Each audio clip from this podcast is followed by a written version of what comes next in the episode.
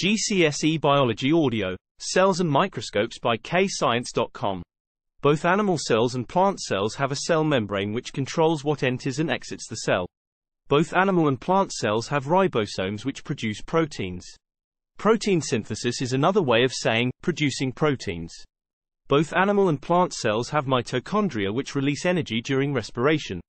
Both animal and plant cells have a cytoplasm which is a gel-like substance where cell reactions take place.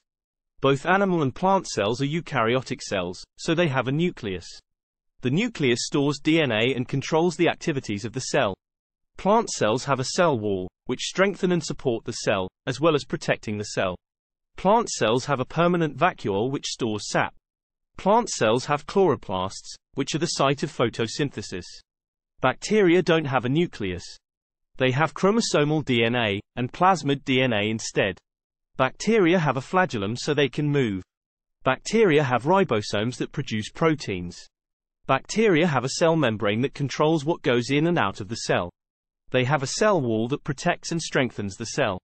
They don't have mitochondria, which releases energy. Sperm cells have a tail, flagellum, so they can move to the egg. Sperm cells have many mitochondria that release energy, so the sperm can move faster to the egg. Sperm cells have an acrosome that contains enzymes that break down part of the egg's membrane so the sperm can enter the egg.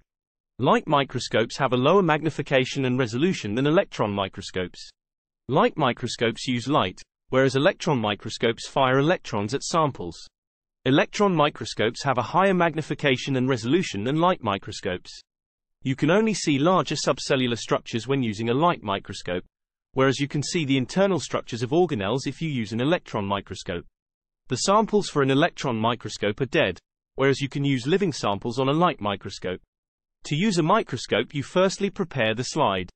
You place the specimen on the slide. If it is a plant specimen, you use the stain iodine. This stain makes the cells visible. Without this stain you would not be able to see the specimen. You then place a cover slip over the specimen. The cover slip keeps the specimen flat and holds it in place. You start off with the lowest objective lens. You use the focusing wheel to focus the image. You change the objective lens to a higher magnification to increase the size of the image, and you then use the focusing wheel to focus the image.